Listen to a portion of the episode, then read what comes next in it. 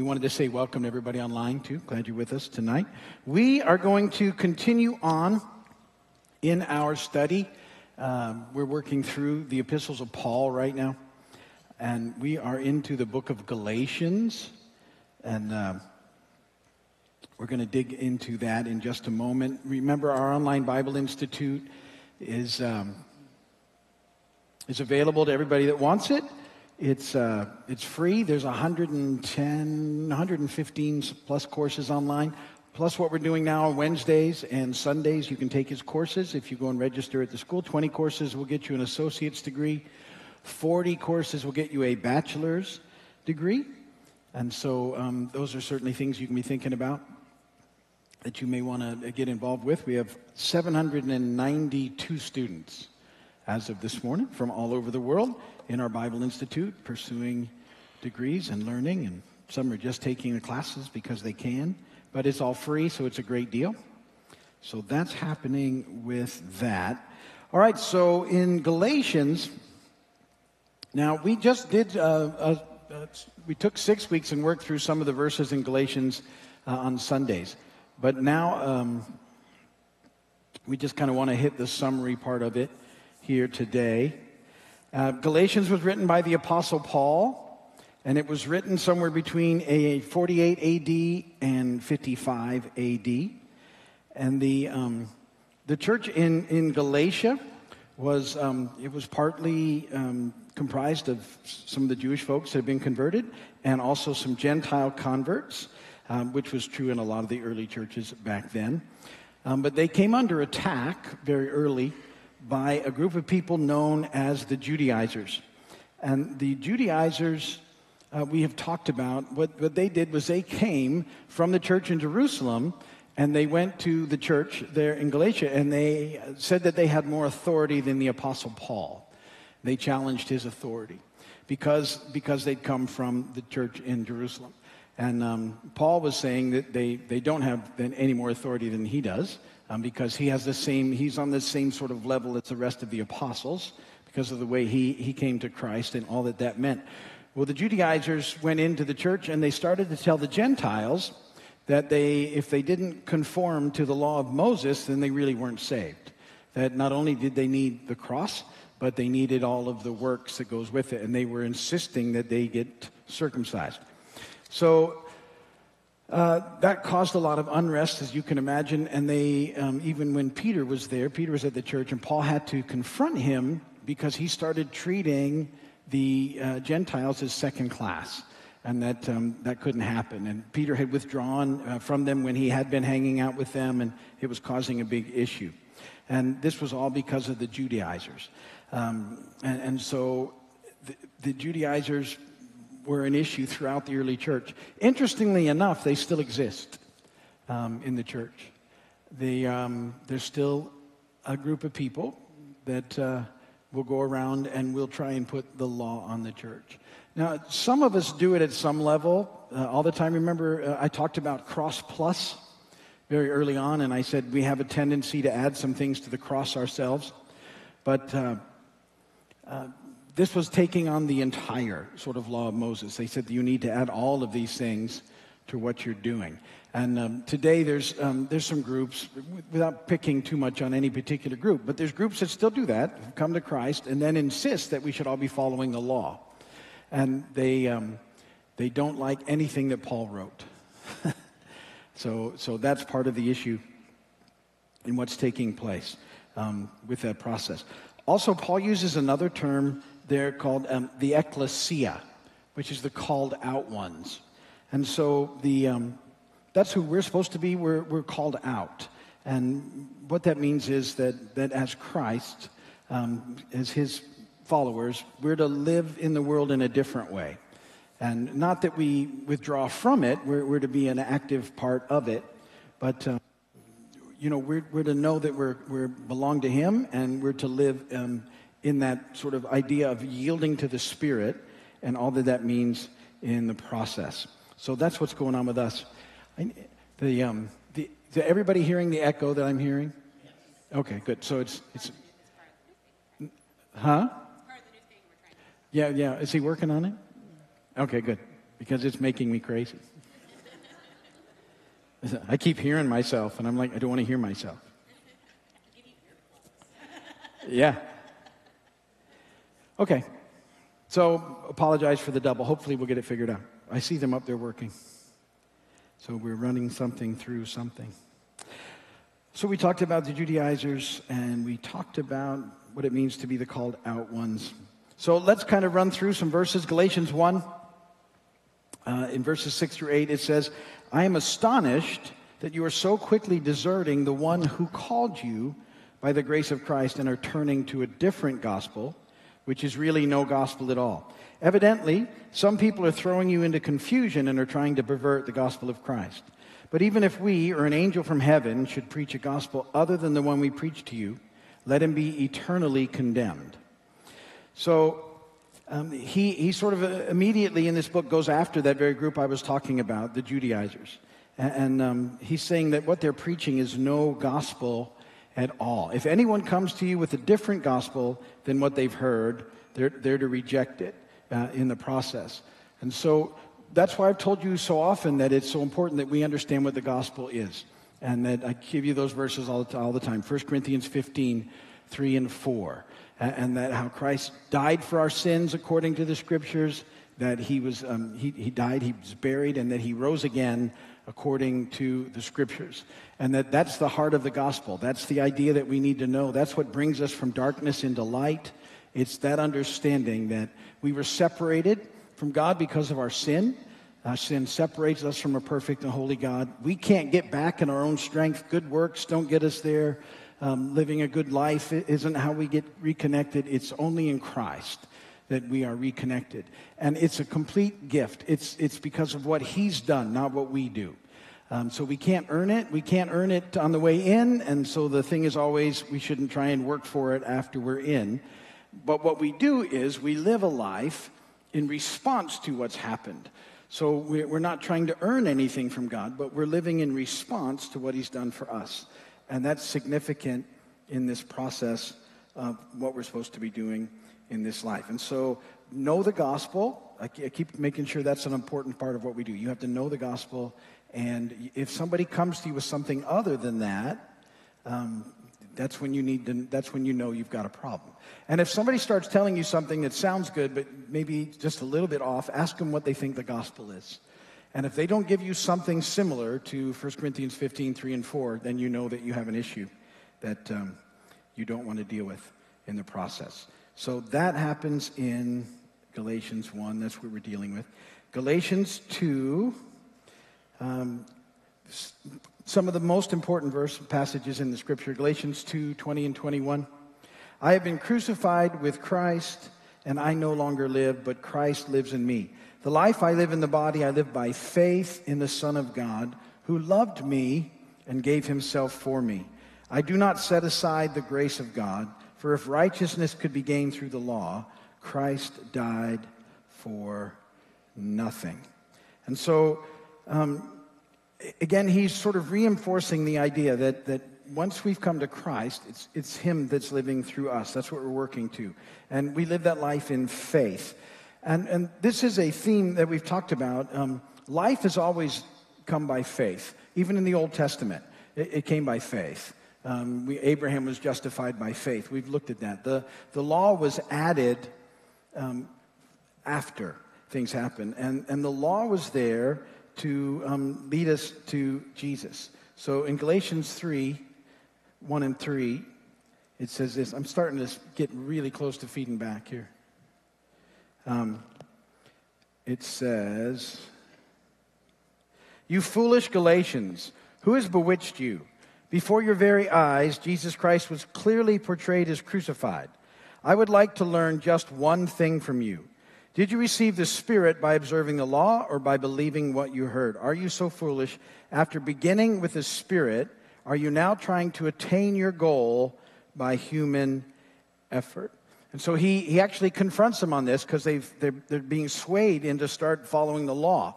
And he's saying, you, you didn't earn it. Why, why would you try and work for it now?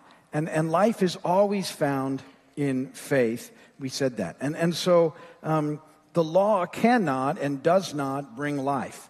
It never did. Remember, the law was, was put into place sort of as a placeholder.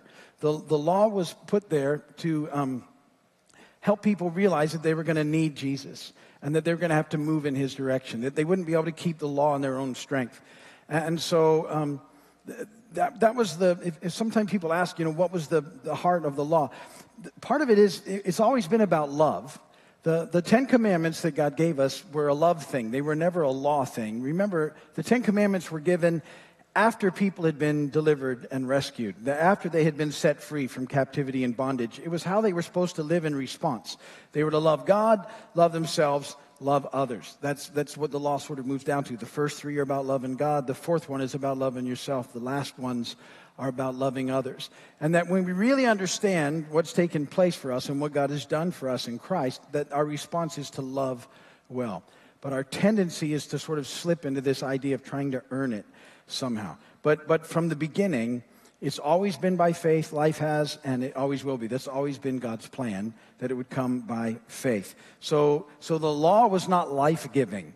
You need to know that. The, the law was just there as, a, as a, something to keep us until Jesus came, and then for us to realize that we would need Jesus, that we were not going to be able to keep the law in our own strength, and it wouldn't happen that way. So, so that's what he's talking about there in Galatians 3. Um, now, as we move into Galatians 4, I love this verse. He says in verse uh, 15, he says, What has happened to all your joy? And that's a great sign that you've started to move away from this relationship that we have in Christ and you've started trying to earn it. Because the moment you move into sort of a law thing, you, you lose your joy. There's no joy in that at all. Uh, and, and so when you, when, you're, when you see people that are really stuck in trying to earn it and, and trying to be rule followers, um, they, they generally have no joy whatsoever. And that's what happened to the church. As soon as they moved away from a relationship that was real and life giving and lived by faith and started trying to, you know, thinking they needed to follow all these rules, they lost their joy. And, and that's significant. We need to be aware of that. That, um, that this life that we have in Christ, as we yield to the Spirit, is the most amazing life that you can have. And, and that it, it produces a, a level of joy in us. So, so if, if, we realize we're not having it, it may be we're trying to, to work and, and earn things that, that um, we, we were already given and, and that we just need to sort of settle in and experience. And so, um, you know, as we've been talking uh, over the last couple of series that I've done, this idea of yielding to the Spirit is where life is. That, that, that's where this happens. It's in that relationship that we have with Him that, that we, um, we want to keep. And so, you know, I'm encouraging all the time to make sure that you're spending time in prayer. Make sure that you're spending time reading the Word, because that's where, that's where we, you know, deepen this relationship that makes all the difference to us as we press on in this life. And, and then Galatians 5, he says in verse 16, So I say, live by the Spirit, and you will not gratify the desires of the sinful nature. And, and so he says, if you're living by the Spirit, if you're yielding to the Spirit, you're, you're not going to keep living in that that old man. Remember last week, if you were here, I, uh, last Sunday, I talked about the, the old nature and the new nature, the old man and the new man. The, the, that Paul sort of paints a picture in Ephesians of we're taking one off and we're putting one on. And that the, the new sort of clothing that we're putting on isn't clothing that we've made, it's his righteousness that he's provided for us. We're putting that on. But that when we come to Christ, the thing that happens is is that we're, we're two natures. Um, we, you know, I was, we had our fallen nature, our sin nature that we're, we're born with, and then we come to Christ, we get a new nature. But the old one isn't just sort of cast off, it's there. We have to sort of be in the process of taking it off and putting on the new one. But that's constant and throughout the days, making those decisions that we're going to be the, the new person and we're going to walk in that way. And, and so um, as we yield to Him, we start to do that and we don't yield then to the acts of the sinful nature, which are in 19 through 21 of uh, Galatians 5. The acts of the sinful nature are obvious sexual immorality, impurity, and debauchery, idolatry and witchcraft, hatred, discord, jealousy, fits of rage, selfish ambition, dissensions, factions, and envy drunkenness, orgies, and the like. I warn you, as I did before, that those who live like this will not inherit the kingdom of God. And, so um, those, those were the practices that he lists there of what you know we used to be what we would move towards. But now we're, we're to yield to the spirit and we're to live for him. And in that process then the fruit of the spirit is delivered in our lives. And these, these are things that happened that could have never happened when we were trying to follow the law if we were trying to follow the law. Galatians 5 22 through 25 the fruit of the spirit is love joy peace patience kindness goodness faithfulness, gentleness, and self control. Against such things there is no law. Those who belong to Christ Jesus have crucified the sinful nature with its passions and desires. Since we live by the Spirit, let us keep in step with the Spirit. So we're living by the Spirit now, we're yielding to the Spirit. And, and what's being produced in us are these, these things love and joy and peace and patience and kindness and goodness and faithfulness and gentleness and self control. That, that these are the, the characteristics of God that should be evidenced in us and they should be increasing over time. Um, it, it's, it's they're things that we should experience in, in, our lives because it's what happens when we're yielding to the Spirit. Uh, these aren't things that we can sort of whip up on our own, these are things that happen um, as we yield to Him and, and we learn to sort of love the way that He loves and we understand that there's a joy that we can experience, not a pretend fake joy, but a, a, a, real joy. Even, even in those difficult things, there's a, there's a sense that He's with us and that He's for us. And, and, and so, and we know that we have a future in Him, and so we can settle in that. Um, there's a peace that, that is available to us that passes understanding. The scripture talks about peace like that, that it's a, it's a peace that we have in the presence of God. It's, it's apart, it's separate from circumstances. Kindness should begin to happen. Um, that, that that becomes our sort of go to mode, that we, we just start being kind. Um, there, will be times when we're not, but um, we should be kind. You probably think I was thinking about driving there for a moment. Some of you were looking at me, go, he's thinking about driving again. Um, goodness should be what's being formed in us. That, that, that, that would be a, a trait that we have. Faithfulness. That, that you know, we're, we're, we're, we're faithful, we're, we're trusting in Him, and we can be trusted upon. Uh, gentleness is a big deal in, in this walk. That, that we would be gentle people, and, and that that hard edge would, would start to go away. That, that, that um, I had a very, very hard edge when I came to Christ and um, I, it can still pop up sometimes. My my hard edge will show itself in sarcasm, and and um, I, I, know I've confessed that to you before. I like to keep it out there that that I, I'm, I can be very sarcastic, uh, and like the best sarcasm are when people that you're being sarcastic with don't even catch it, and uh, that was sarcasm, and and, uh, and, and and yet. It, uh, the Lord has, you know, helped me with that. It's, I, I, I still sort of there, um, it, it, can be there, but it doesn't usually pop out now because I know that's not who I want to be or, or what that looks like. But that's that, hopefully, that, that gentle thing comes out in, in us. And self control, that's part of the ability to choose not to just roll with the things that we want to roll with sometimes, that we, we sort of sometimes decide not to in the process.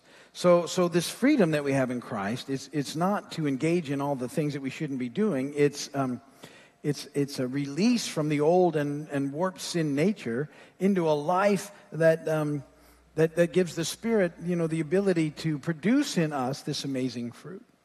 And, and that's really what he's heading uh, us towards.